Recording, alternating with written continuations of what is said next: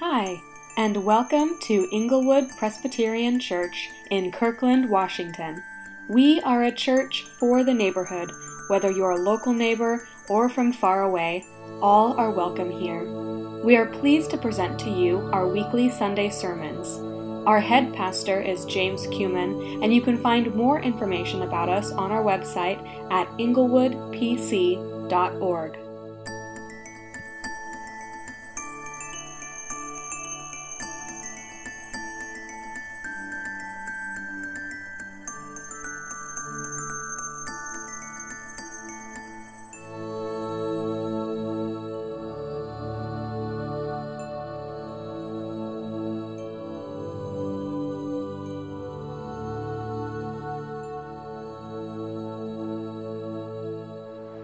we, Inglewood Church, have been exploring those first few lines of Jesus' Sermon on the Mount, which you can go back and read Matthew 5, 6, and 7, but just those first blessings, which we know as the Beatitudes. And this morning finds us arriving at Blessed are the merciful. And to help us understand what Jesus means by that, we're going to explore not just that single line, Blessed are the merciful, for they will find mercy, but also a story that Jesus told about what it looks like to be merciful. Please join me in prayer. Lord Jesus, your invitation is, as always, good and challenging. And we ask, Lord Jesus, you would open up our eyes, our ears, our hearts, our minds to your invitation into mercy that we would look and sound and feel and be more like you. We pray, Jesus, in your merciful name. Amen. Today's reading comes from Matthew chapter 5, verses 1 through 7. Now, when Jesus saw the crowds, he went up to the mountainside and sat down, and his disciples came to him. He began to teach them. He said, Blessed are the poor in spirit for theirs is the kingdom of heaven. Blessed are those who mourn, for they will be comforted. Blessed are the meek, for they will inherit the earth. Blessed are those who hunger and thirst for righteousness, for they will be filled. And blessed are the merciful, for they will be shown mercy. Today's scripture reading is Matthew 18 21 through 35. When Peter came to him and asked, Lord, how often should I forgive someone who sins against me? Seven times? No, Jesus replied, seventy times seven. For this reason, the kingdom of heaven can be compared to a king who decided to bring his accounts up to date with his servants who had borrowed money from him. In the process, one of his debtors was brought in who owned 10,000 talents. He couldn't pay. So the king ordered that he, his wife, his children, and everything he had be sold to pay the debt. But the man fell down before the king and begged him, Oh, sir, be patient with me, and I will pay it all. Then the king was filled with pity for him, and he released him and forgave his debt. But when the man left the king, he went to a fellow servant who owed him 100 denarii. He grabbed him by the throat and demanded instant payment. His fellow servants fell down before him and begged for a little more time. Be patient and I will pay it, he pleaded, but his creditor wouldn't wait. He had the man arrested and jailed until the debt could be paid in full. When some of the other servants saw this, they were very upset. They went to the king and told him what had happened. Then the king called in the man he had forgiven and said, You evil servant! I forgave you that tremendous debt because you pleaded with me. Shouldn't you have mercy on your fellow servant, just as I had mercy on you? Then the angry king sent the man to prison until he had paid every penny. That's what my heavenly Father will do to you if you refuse to forgive your brothers and sisters in your heart. Peter thinks he's being so generous here, which is very much like Peter. And Peter speaks up first, which is very much like Peter.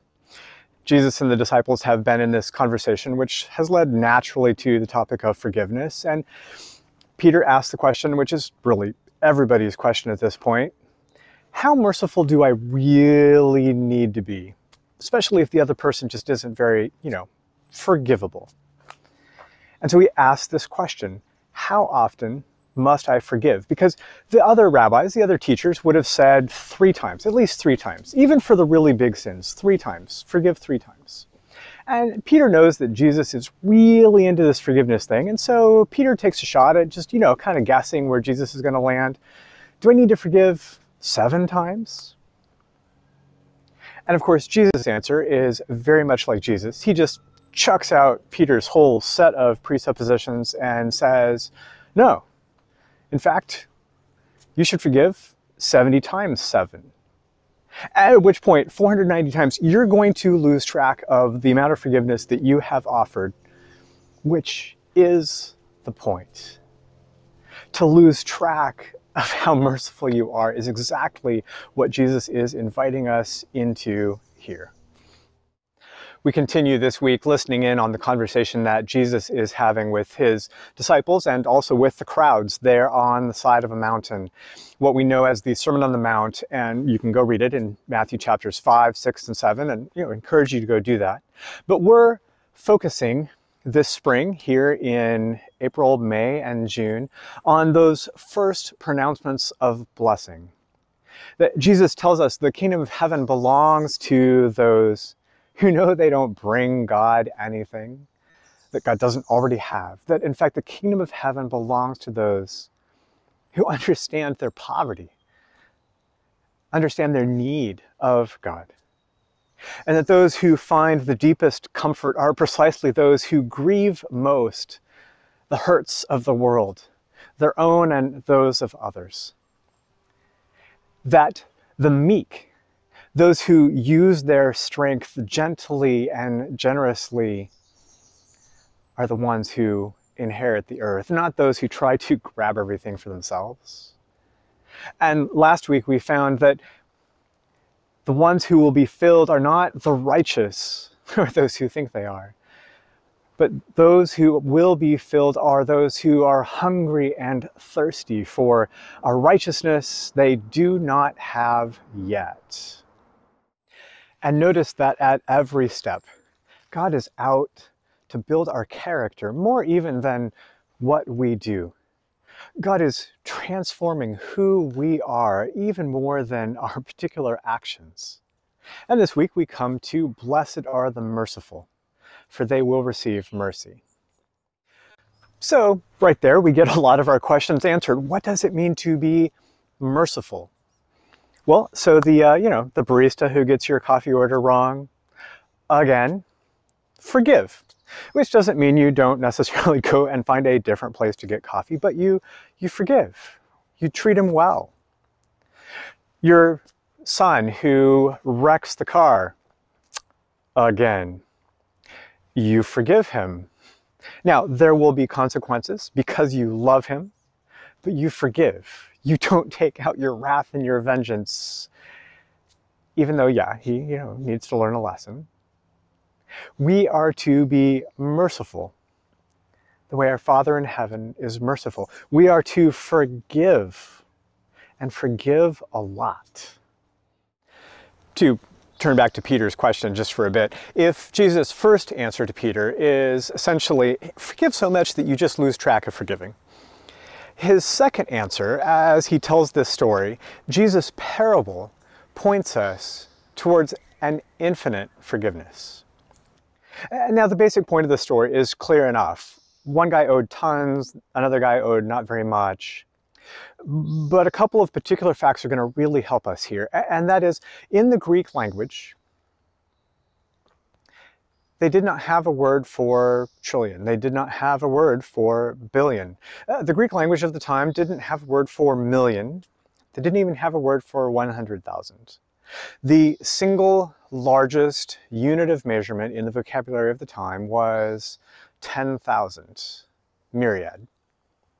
And similarly, in the monetary system of the time, the single largest unit of measurement which is how money was weighed out, literally, was talent, which, depending on time period and who's talking, is somewhere between 75 to 100 pounds of whatever precious metal you're weighing out at the moment, 75 to 100 pounds of gold, to have talent, 10,000 talents. Jesus might as well have said, This poor, incompetent, hapless slave owed zillions to his Lord. It's just a phenomenally ridiculous amount of money that's involved here. Right, this this guy, if he's a regular working guy, which apparently he's not because he owes this amount of money, but the rest of us would take about 20 years of work to earn one talent. So if this guy owes 10,000 talents, he's in for approximately 200,000 years of work if he has it all to pay back to the king and doesn't have any living expenses. Uh, and and on the king's side, really, even if he does sell this guy and his family into slavery, which was a thing back in the ancient world, that's going to net approximately one talent with 9,999 left to owe. It, it's just scholars actually have a really hard time with this because it's just such an immense amount of money. Uh, there's a data point that I found really, really helpful in this actually, that um, in one of the years that we actually have tax records for back in the ancient world, the combined tax revenue to the Roman Empire for the districts of both Galilee and Perea, uh, again, early in Jesus' childhood, was approximately 200 talents. Which means if you could take all of the tax revenue from two, you know, not the poorest of provinces uh, and, you know, pay it back. It's going to take 50 years of tax revenue to pay this one guy's debt back. It's an infinite debt. It's not going to get paid back. And yet the king forgives. The king matches an infinite debt with an infinite mercy and lets this guy go free. For a story of mercy in modern literature, it's really hard to beat Victor Hugo's Les Miserables. Uh, it's, of course, the famous musical, and many of you will have seen that or at least heard the soundtrack, and some of you will have seen the movie or indeed read the book. But my favorite character in Les Miserables is the bishop when we meet him in the story, he uh, is an amazingly generous man, and he has indeed given away his mansion, traded it with the hospital that had been in a much smaller building next door. And he takes the smaller building that had been a, a small hospital clinic, and the hospital now gets the grand bishop's residence. He constantly is giving away money and possessions, uh, much to the frustration of his sister. Uh, in fact, she uh, ongoingly through the book keeps finding these ways for him to make a little extra money and he keeps giving them away. But there are a couple things that he has held on to over the years, namely a pair of silver candlesticks and a set of silver uh, silverware for din- you know dinner plateware that will feed six. And in fact, he remarks to his sister on several occasions while they're at dinner, and he, you know, is looking at a spoon and just it would be hard for me to give up eating with silver. If you know the story, you know what happens next. Into this town arrives the paroled convict, Jean Valjean, and true to form, the bishop welcomes him home for the night, gives him a place to stay, feeds him a lovely dinner, and promises to meet with him in the morning. But Jean Valjean, having experienced 19 years of unjust, hard labor. Conditioned by that experience, gets up in the middle of the night, takes the silverware, and heads off. Now, some attentive police folks in the town notice this paroled convict with lots of silver in his bag and not believing his story that the bishop had given him the silver, frog march him back to the bishop's residence. Whereupon, though, when the bishop sees them at the door, advances, Victor Hugo tells us, as fast as his great age would allow him, takes the two candlesticks from the table and hand them to the astonished Jean Valjean, saying, Ah, friend, so good of you to come back. I why didn't you take the candlesticks as well? They are silver like the rest and would have given you at least 200 francs. Now, the bishop, of course, had not given Jean Valjean the silver. But the police believe the story and leave Jean Valjean standing in the bishop's doorway, shaking, not knowing what's going to happen next. At which point the bishop steps forward and, in a low voice, whispers to the astonished Jean Valjean, Never forget, you have promised me to use this silver to become an honest man. Now, of course, Jean Valjean has made no such promise to the bishop, but that is in fact what he does. As the story continues, Jean Valjean does indeed take this opportunity to get a new start on life, to become an honest man, having received mercy from the bishop. He turns and extends mercy to others, using his resources justly and generously to provide for thousands. In Jesus' parable, of course, the unmerciful servant takes the exact opposite course from Jean Valjean. He walks out of the palace, the throne room, having received this infinite mercy from his king, goes across the street and demands repayment from someone who owes him not that much. A hundred denarii is approximately, you know, say two or three months' wages. So what, four, five, six thousand dollars?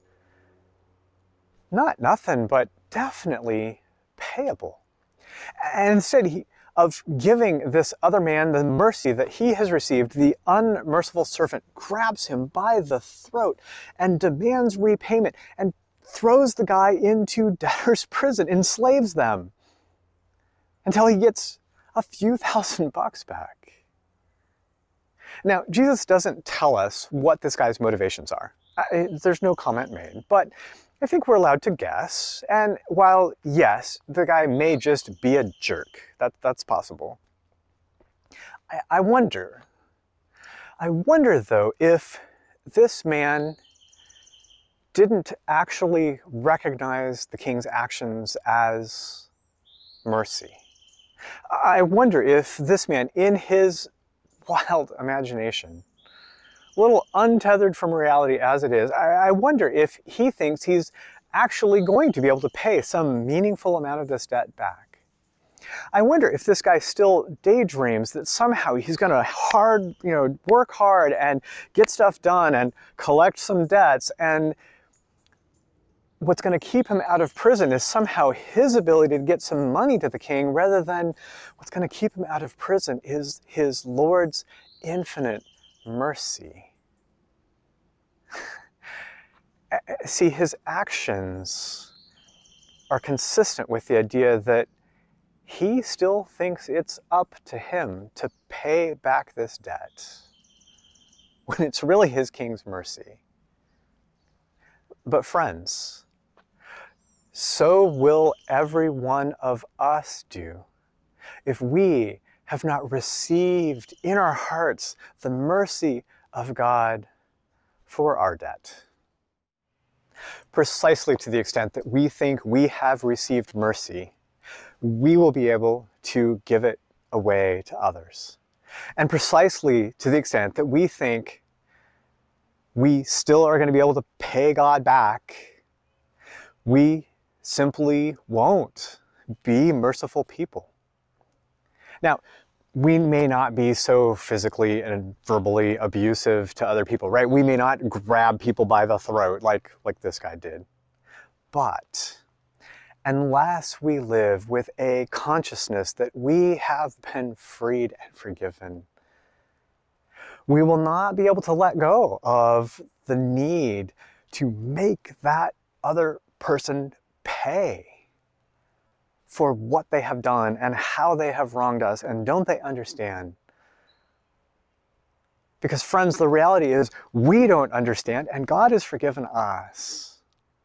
And that person doesn't understand, and we can forgive them. See, it's only after we come to understand that we really do owe God an infinite debt we can't possibly repay. We can't possibly be good enough or make it up or do anything. And that the slate has been wiped clean. Then, having received mercy, we can give mercy.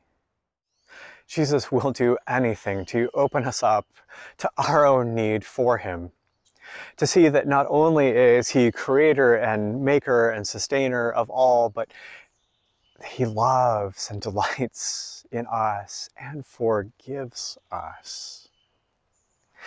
Jesus coming to be human with us is all about showing us, not in the first instance, what we should do, not just in the first instance to, to be our example, although that's part of it, but more than that, to communicate to us through our thick heads and hard hearts who He is and what He has already done for us. You see, Jesus coming shows us that not only is God a king who loves and forgives, but in Jesus we see that God is a king who loves and forgives an infinite debt at infinite cost to himself. and not even just an economic debt or indeed a physical debt. When we see Jesus in his birth, his life, his ministry, and yes, his death on the cross, it's not just the physical pain of the cross, but the physical pain on the cross points to the depths of the emotional and relational cost to Jesus, losing in that moment his connection to the Father so that we could be connected to the Father again. Everything God does in our lives is to bring us to the point to see our need for God Himself, to see our need of Jesus, to see our need of being forgiven, our infinite debt, and actually living free and then in response to that, becoming like the God who has saved us, merciful as he is merciful, and in return receiving still more mercy. So, uh, you know, this week, does every person on social media really need to be answered? What if we showed mercy and just let it go? Or better yet, found a way to reach out with kindness rather than answering them in their own frustration or anger? What if we knocked off our own whining about our situation and recognized the ways that we have been given mercy and respond with kindness to the frustrations of daily life? What if we at a restaurant gave a merciful tip? Maybe he's just having a bad day. Maybe doesn't really matter. What if we were just kind because we have received infinite mercy from our Lord Jesus Himself? What if there's a person in our neighborhood or in our church community or at work who, no, they don't deserve it? Look, if they deserved to be helped out, it wouldn't be mercy, it would be justice. But what if we stepped in anyway and gave sacrificially to meet a need, undeserved as it may be. Then we would discover the truth of Jesus' invitation here, the invitation into a beautiful life, that it's as we begin to live out the mercy we've received from God that we then are blessed and find still more mercy. May this be true of us this week and the rest of our lives. Amen.